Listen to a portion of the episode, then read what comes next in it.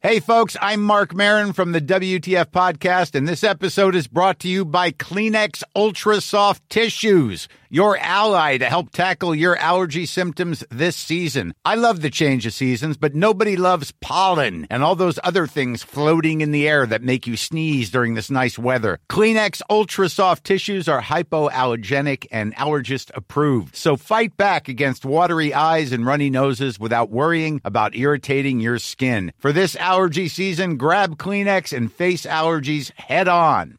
When you're ready to pop the question, the last thing you want to do is second guess the ring. At Bluenile.com, you can design a one of a kind ring with the ease and convenience of shopping online. Choose your diamond and setting. When you find the one, you'll get it delivered right to your door. Go to Bluenile.com and use promo code LISTEN to get $50 off your purchase of $500 or more. That's code LISTEN at Bluenile.com for $50 off your purchase. Bluenile.com code LISTEN. Welcome to Talking Business, a podcast produced in Melbourne, Australia.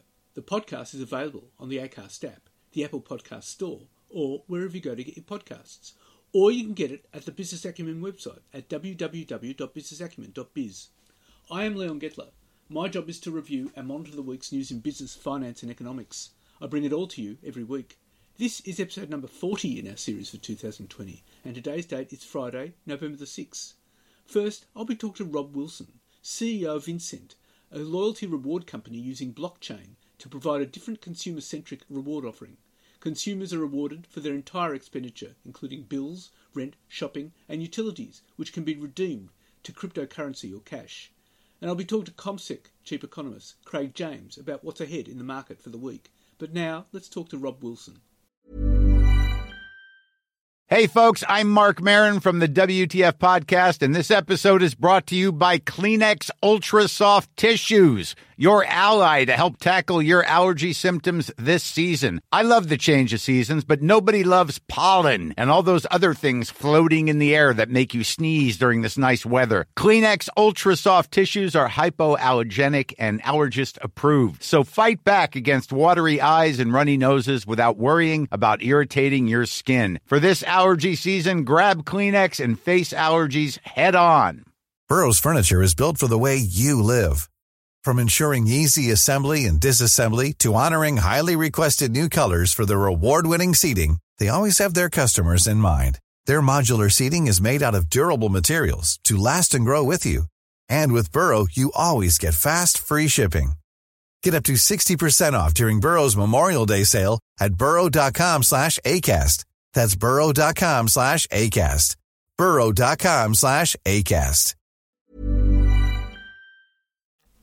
Rob, tell us about Incent.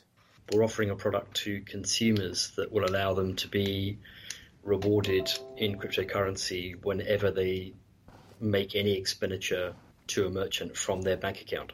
So Incent was minted in um, 2016 back end of and has been trading on um, one of the largest crypto exchanges since February 2017 and it's currently trading at around uh, I think it's about 28 uh, Australian cents for one Incent token.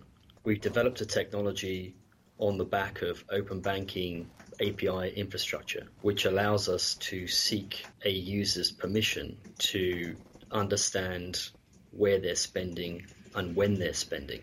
And that allows us to drive reward value into their Incent account every time we track a transaction. So, how does Incent directly advantage the consumer? So we have a, if if you like, a a fire and forget sign up process, which involves a user syncing their whatever banks they want to be rewarded for transactions against. They can make that decision and decide, you know, what they want to sync, and it's exactly the same process as say Beemit uses or Pocket Pal or Pocketbook uses or Raise uses. Once that is done, every time we track a transaction out of that bank account, we reward the user proportionally in Incent. So it allows the the user or the consumer to to literally build cryptographic wealth as they as they go about living their life. They don't need to swipe a card or uh, they're not you know they they're rewarded with something with real monetary tradable value. So, do you expect this would improve the retail experience? That's a good. I think that um, in the in its first iteration, our aim really is to to allow ordinary Australians to experience, you know, having their building their own sovereign wealth because they're just going about living their lives. That's our first objective. And I should be clear, it's it's a it's a genuine trade.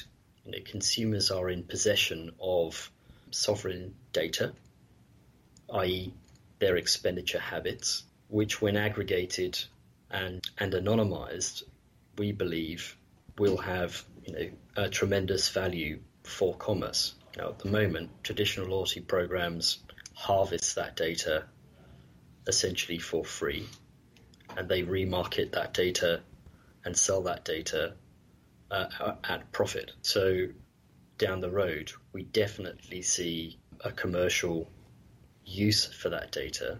And what we'd like to do is encourage uh, merchant partners to drive even more cryptographic wealth back into consumers' pockets for patronizing you know their business. But we're not launching you know that program right now. I think right now we just want to understand whether the australian consumer has an appetite to be rewarded in this way and uh, and your, what's your take on it? Have, have they taken to it? That's a great question, and one, one I ask myself daily. Uh, allow me to explain. At the moment, we are pre-launch, so we have um, people joining our wait list in in numbers, right? So, you know, we're we're acquiring prospective users at a rate of about you know between 100 and 150 a day at the moment which given you know given our our budget and our and the fact that we're pre-launch and the fact this is a very new concept is well it is what it is. But our first challenge will be to see when faced you know with the value proposition and the ability to act on it will can, will Australian consumers choose to do that? We don't we genuinely don't know yet. Tell us about the technology behind it. Sure. Well I mean the the blockchain cryptocurrency part of it is what it is the open bank API technology is not particularly new in itself. As I said before, you know, Raise use exactly the same um, technology to allow savers to top up. So there's nothing uh, really new there. Bringing them together is is clearly of interest, but the I guess our unique IP is the machine learning we put on top of Open Bank API technology in order that we can identify the specific merchant and reward against expenditure at that specific merchant. And the reason that's tricky is because across the banking system, there's no universal standard for identifying merchants. So we have to learn. The machine has to learn as we gather as we gather information who's who in order that we can precisely reward against specific merchants, regardless of where a consumer that might be spending at them is banked. So that's, I guess, our clever bit. Great thing about the technology is it actually allows you to identify specific merchants and where the consumer is making that purchase. That's right. Without the user having to, you know, swipe a card or, or have any, you know, uh, affiliation with that specific merchant. So it's a really frictionless experience for the user. That's quite extraordinary, and uh, and this is all uh, proprietary software. Yeah. Yeah. Okay. How long did that take to develop? Well, we've been at it now since um, the beginning of 2017, and, and it's a look, it's a nice little story because initially we we wanted to partner with merchants direct, and there was um, and so we went out to market and said, look, you know, instead of rewarding your users in sort of uh, bastic points that have no value unless they are spent back with you, and that you can adjust the value of, and you, you know, it gives you a balance sheet to manage and an accounting infrastructure to manage. We can provide you with this with this service, uh, which is more frictionless for the consumer, and actually you will put real value in their pocket. And business was very interested, but it said to us, "How do we know that the the consumer is interested in this value proposition?" And when we came back and asked ourselves, well, we thought that's a, that's actually a very good question. Why don't we stop asking for permission to build this, go ahead and develop it, and see for ourselves whether um, you know Australian consumers are you know interested in this proposition. How has the growth been for the company? Where do you see it heading? Easy, if you don't mind, I'll ask. I'll answer that sort of question back to front. The motivation for Incent really is born out of our, you know, out of our out of our background. So I have a um, a long uh, career behind me in the military, which took me to some fairly unpleasant places. You were in the navy, weren't you? That's right, yeah, and and really saw what happened when states fail. I guess that was my that was quite a formative experience for me. I saw what happened to ordinary people when states implode. So unusually amongst the cryptocurrency stroke Bitcoin fraternity, I'm a huge believer in the in the value to ordinary people of functioning state. But certainly the the GFC in the years beyond that have have put state in a bit of a spot, and we see the we see the results of that most viscerally in, in the United States and uh, and in Britain since 2016. But actually, yes. there there is a there's a a general you know voting with feet happening yeah. uh, across you know the Western world, and what we're seeing is the centre ground is being marginalised as people move out to the extremes. Yes, yes. And they're moving out to the extremes because the deal isn't working for more and more of them. And the yeah. reason it's not working more and more for them is because our response to the GFC was was was quantitative easing, and that has benefited asset holders at the expense of the young and, and people who, who, who do not possess assets. At the expense of ordinary people. That's right. And so if you believe in state and you and you understand what has happened and you and you feel that we're on a trajectory which is heading towards increased uh, nationalism, increased international competition, stroke aggro, um, and you want to uh, try and move people back to the centre, it struck us that if you could find a way of helping ordinary people build sovereign wealth through living their life generally, that that would apply balm to this general feeling of, hang on a minute, this isn't working for me move people back from the fringes into the centre and rebuild uh, faith in faith in state. And so, the Incent program, writ large, is about making it possible for those who would want to incentivize consumers to do anything, whether it be spending their money or watching their content or listening to them or reading or doing something, have a means of rewarding them with real value for doing so. So the, the program that we are that we have just spoken about is our solution for consumption. We've been running pilots since the middle of last year that, that allow third parties to reward people frictionlessly uh, with with uh, cryptocurrency for engagement, and they've had um, they've been extraordinarily successful. Well, hence the term, hence the name Incent. That's right. I mean, everyone we all want to incentivize something, right? Absolutely. Well, Rob, thank you very much for your time. Really appreciate it. Thank Cheers. You. And now let's talk to CommSec Chief Economist Craig James. Okay, Craig, what's in store for the market for the coming week?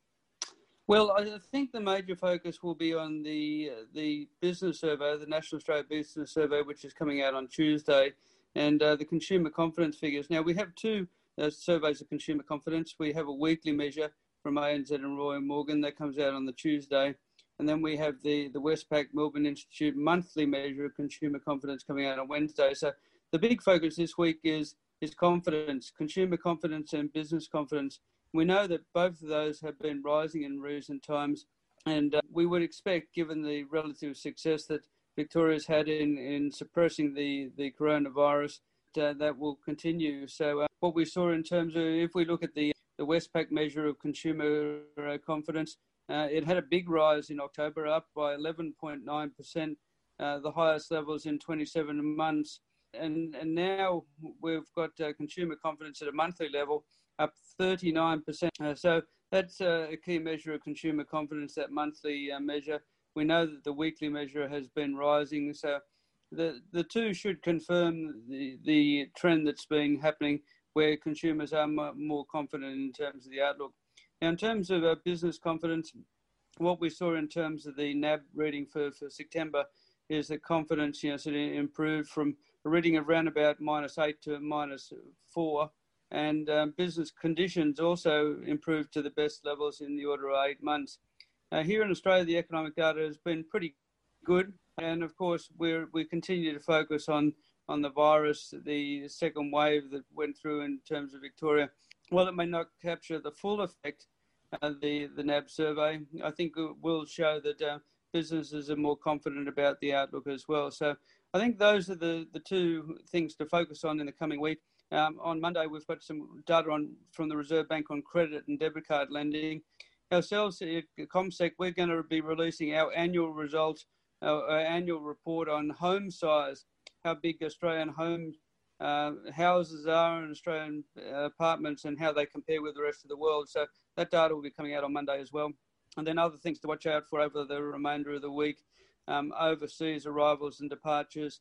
Uh, the September figures coming out and then the provisional figures for October coming out on Friday. So it may not have um, uh, the tier one, the top shelf economic data coming out in the coming week, but uh, there's plenty of, there's certainly plenty to watch out for. Of course, the success with suppressing the virus is going to be driving a lot of these figures, but the question is how much will that actually reflect, do you think, in profits coming forward? Profits is a different kettle of fish. What we will need to see first is an improvement in economic conditions. Uh, people you know, coming out of lockdown, a sense of normalcy returning to the economy. People then going out and, and spending you know, sort of money and uh, uh, investing and employing again and getting back to, to normal you know, sort of operation. We had recently a degree of encouragement by the uh, the federal health minister. He believes that uh, we're going to see a rollout of the vaccine starting from early next year, and by the end of um, next year, uh, 2021, uh, basically everyone who wants the, the vaccine will have the vaccine. So this talk about a vaccine and rolling out the vac- vaccine has got to be you know, pretty positive as well. But um, for the share market, certainly it's always a case of being forward-looking. Uh, I think most people would see uh, if there's continued success in suppressing the virus, um, and um, uh, confidence continues to improve. Businesses start to take on more workers. Then most people will see that uh, down the line we're going to see that translated in higher incomes and higher profits. It's interesting. Uh, I mean, people have been talking about a V-shaped recovery. I personally think it's probably going to be more like a Rocky Mountain kind of recovery. It's going to be up and down, and um, maybe more, maybe a series of W's and uh, elongated U's. Shane Oliver actually suggested it might be the form of a square root. Obviously, not all the industries are going to come on board. We've got issues with tourism, universities, and education. Not all industries are going to come on board. That will affect the recovery. We are going to see V shaped recoveries in some sectors, some industries, some regions, and we're going to see more U shaped recoveries or different shapes, you know, sort of the alphabet you know, coming through in terms of others. Uh, what we know at the moment in terms of retail spending, that consumers continue to spend quite well. And you have a look at the sales updates from you know, so the likes of Coles and JB Hi-Fi and uh, Supercheap, and they're all uh, suggesting that um, consumers are continuing to spend. And it's been super important the support that's been provided by the, the federal government in terms of JobKeeper, JobSeeker, the, the support for, for businesses, the inducements for um, businesses to take on employees. Uh, that's all been super important. So really, you know, sort of what shape recovery we get, UV shape, shape, whatever it happens to be, provided that we continue to suppress the virus. So the, the most important things, because we know that um, the monetary authorities, the, the fiscal authorities, uh, will continue to support, you know, our economy and do everything in their power to make sure that we have the best recovery that we can and sustainable recovery. That's the most important thing.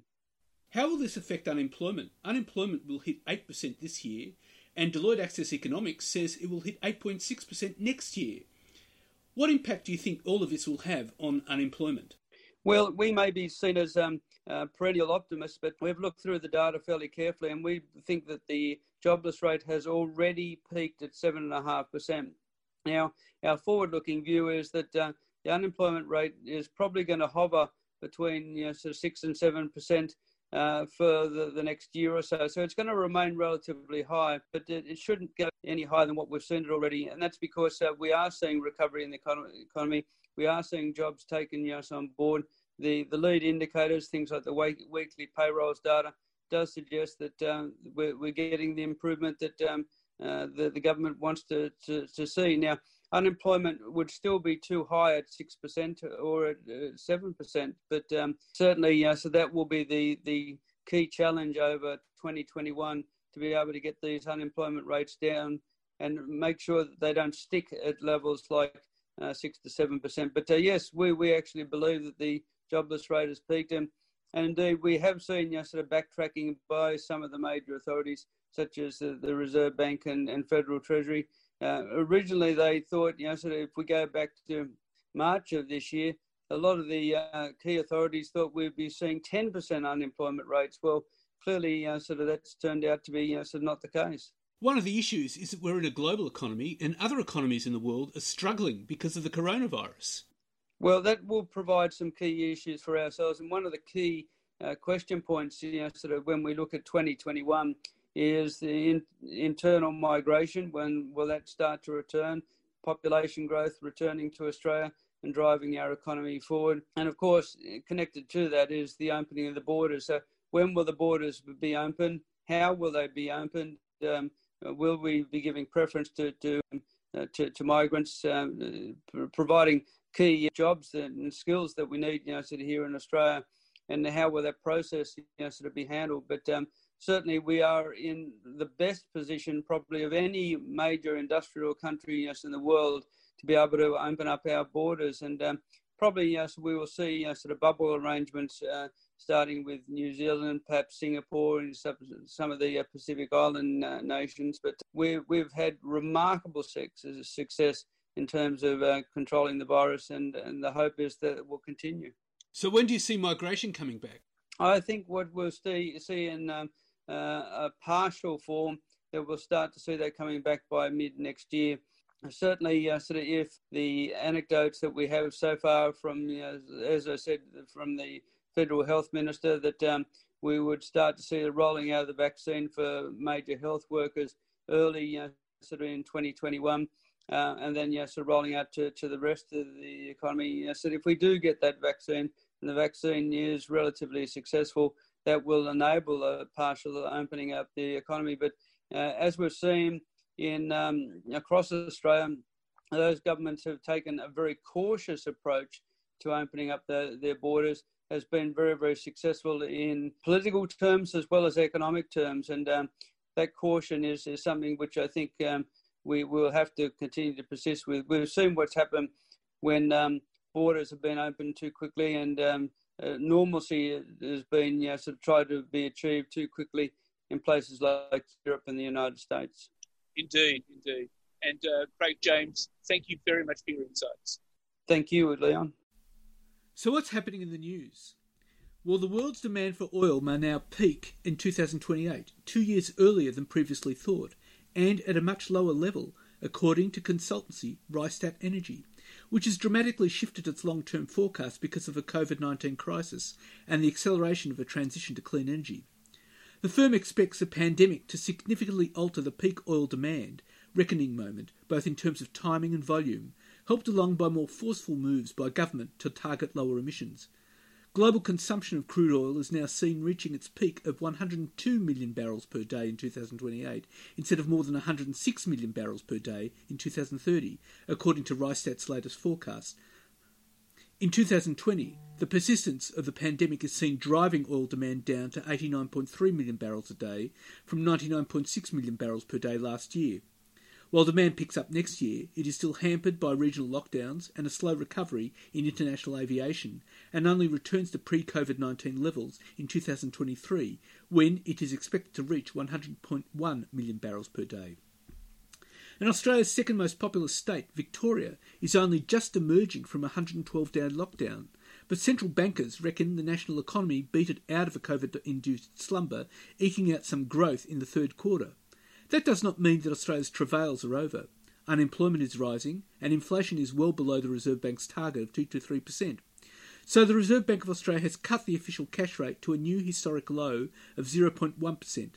The bank also cut its yield target on the Australian three year bond to 0.1% and announced a slew of other measures to help Australia recover from the coronavirus driven recession.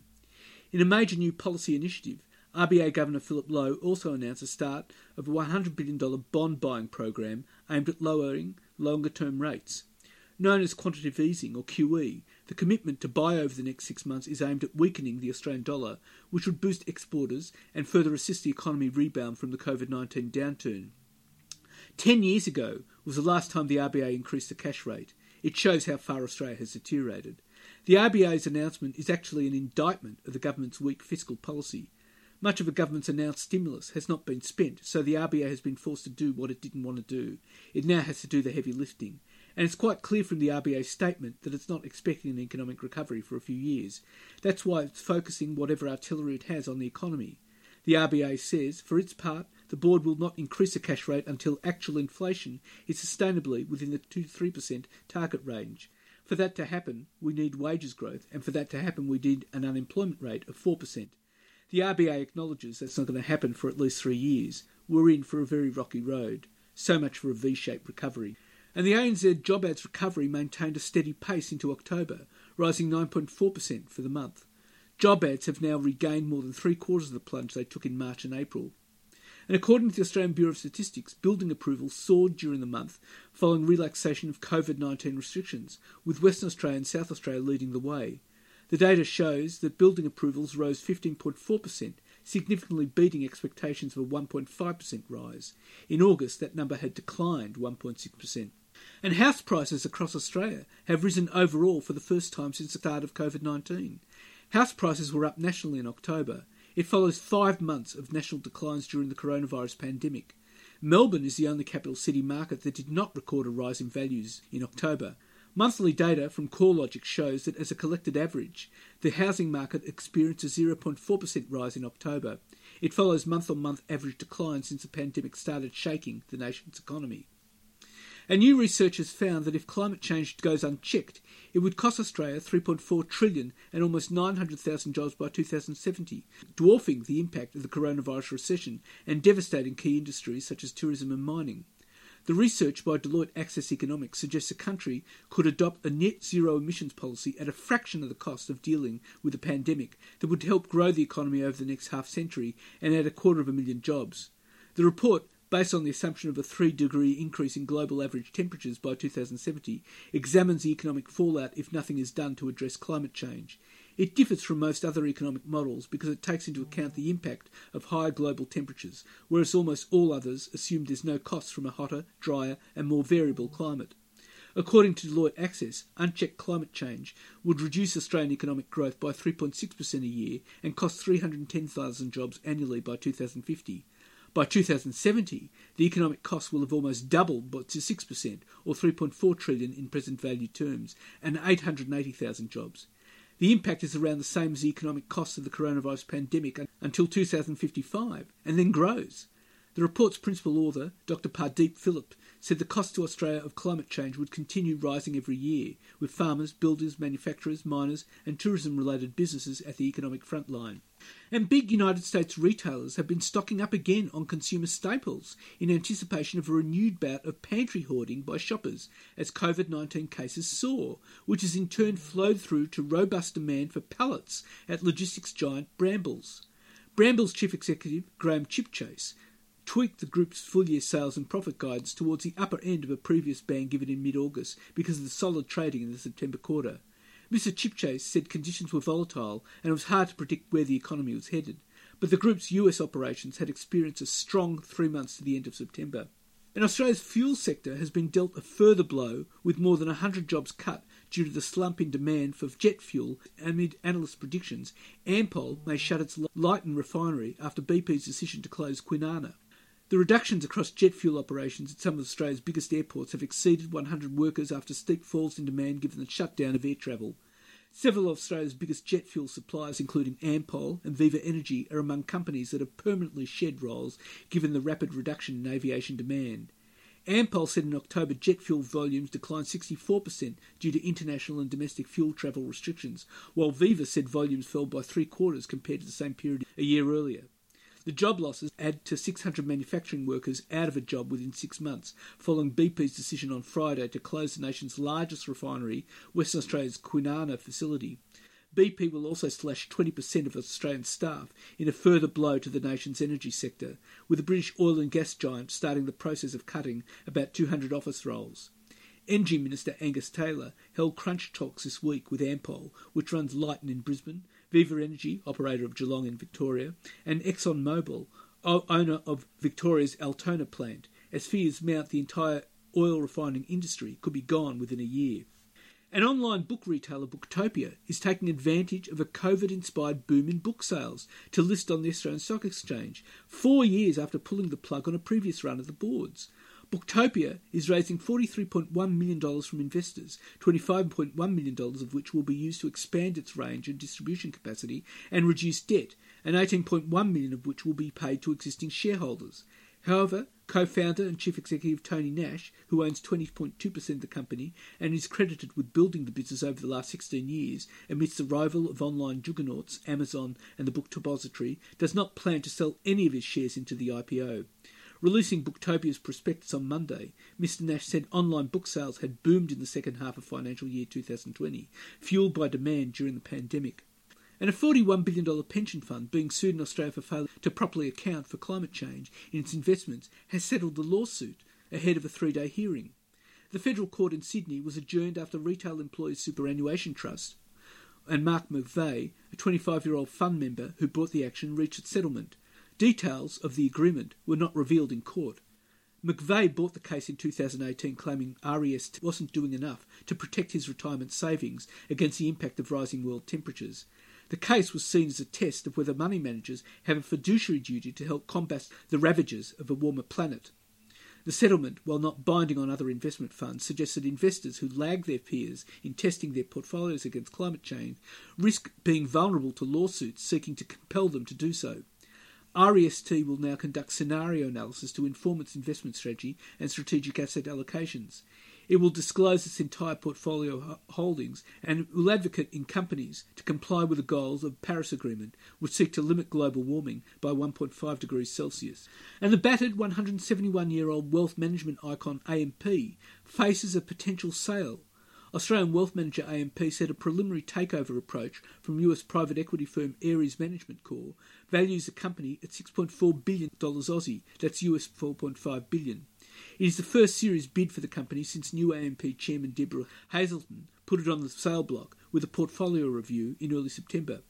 In a filing with the Securities and Exchange Commission in the US, Ares management said due diligence and discussions with AMP were very preliminary and there's no certainty that any transaction will occur on the proposed terms within any particular time frame or at all. And Westpac has revealed a 62% plummet in full year cash profit to 2.608 billion as the bank looks to draw a line under its Austrac saga and battles with the fallout from the coronavirus. The hit saw cash profit for the full year fall a whopping $4.247 billion lower and was well under analysts' expectations for $2.65 billion, according to consensus forecasts from Bloomberg. Among the key issues weighing on the result were the impact of COVID 19, lower income and higher costs, impairments for bad and doubtful debts have been raised by 2.2 billion to 6.2 billion. The bank reported a steep fall in the number of loans that had frozen at the request of companies, with 41,000 home loans in deferral worth 16.6 billion, down from 146,000 home loans worth 54.7 billion at the peak. And Woolworth's September quarter sales rose at almost double the rate in the year ago period, soaring 12.3% to 17.9 billion, buoyed by demand in stores and online for food, liquor, and homeware from consumers spending more time at home. Same store sales in Woolworths Earnings Engine Room, Australian supermarkets, rose 11.5% in the three months ending September, with online food sales doubling, surging 100% to reach 8% of sales. Food sales growth accelerated despite the boost from pantry stuffing in the June quarter. The 11.5% September quarter gain followed 8.9% same store sales growth in the June quarter and 6.6% in the September quarter a year ago. And China is threatening to impose bans on up to $6 billion of key Australian exports from Friday, under a widely distributed notice sent to the country's food and wine distributors, which has raised fears of a second wave of economic coercion as diplomatic relations hit a new low. The addition of copper, ore, and sugar to a growing list of Australian commodities being targeted by Chinese authorities has alarmed the agricultural and mining sectors, which were on Tuesday scrambling to verify the authenticity of the notice. The move came as China banned timber from Queensland and blocked trade from an Australian barley exporter after customs claimed pests found in the imports threatened the country's ecological security.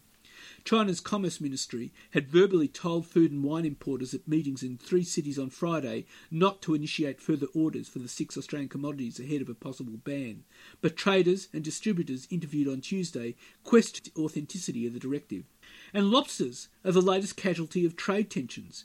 Commercial fishers across the country have been told to stop catching lobster amid fears tons of live product could sit stranded at Chinese airports as a seafood delicacy becomes the latest export caught up in trade tensions between Australia and China. It is understood that Chinese customs officials changed inspection procedures late on Friday, throwing the trade into chaos. Australia's biggest lobster exporter, the Geraldton Fishermen's Cooperative, or GFC, has told fishermen to stop catching the seafood delicacy until at least Friday. West Australian based GFC has about 300 members who sell almost all their catch to China. Trade Minister Simon Birmingham said the Morrison government was aware of reports of customs clearance issues related to premium shellfish imports into China and was working closely with the industry to shed light on the situation. And female workers bore the brunt of the economic shutdown caused by the coronavirus pandemic, but men will be the bigger losers over the longer term as male dominated industries atrophy according to analysis released by Labor front bencher Clare O'Neil. In a speech delivered to the McKell Institute think tank, Ms O'Neil, the Shadow Minister for the Future of Work, says there's no doubt women were hurt terribly by what she calls the artificial phase, when large sections of the economy were forcibly closed by governments. But citing research by McKinsey, Ms O'Neil says some of the hardest hit industries running into March next year will be construction, 88% male, manufacturing 73% male, and professional services like lawyers and consultants, of which 57% are male. She said that McKinsey estimates when JobKeeper and JobSeeker are withdrawn up to March next year, just under half a million jobs will be lost, and that her analysis suggests more than 60% of those jobs will be lost by men. And that's it for this week. And next week I'll be talking to entrepreneur Ringo Chan, who is on his way to revolutionising the bedding industry with his eco-friendly, ergonomic and philanthropic company Ecosa. And I'll be talking to IFM Investors economist Alex Joyner about the RBA's decision to cut interest rates to drag Australia out of the coronavirus recession. In the meantime, you can find me on Twitter at TalkingBizWZ, on Facebook and on LinkedIn. And if you want, leave a comment. Wishing you all a safe and healthy week, and looking forward to bringing you Talking Business next week. Hey, it's Paige DeSorbo from Giggly Squad. High quality fashion without the price tag. Say hello to Quince. I'm snagging high-end essentials like cozy cashmere sweaters, sleek leather jackets, fine jewelry, and so much more. With Quince being 50 to 80% less than similar brands. And they partner with factories that prioritize safe, ethical, and responsible manufacturing. I love that. Luxury quality within reach. Go to quince.com slash style to get free shipping and 365 day returns on your next order. Quince.com slash style. Hey, folks, I'm Marc Maron from the WTF Podcast, and this episode is brought to you by Kleenex Ultra Soft Tissues, your ally to help tackle your allergy symptoms this season. I love the change of seasons, but nobody loves pollen and all those other things floating in the air that make you sneeze during this nice weather. Kleenex Ultra Soft Tissues are hypoallergenic and allergist approved, so fight back against watery eyes and runny noses without worrying about irritating your skin. For this allergy season, grab Kleenex and face allergies head on.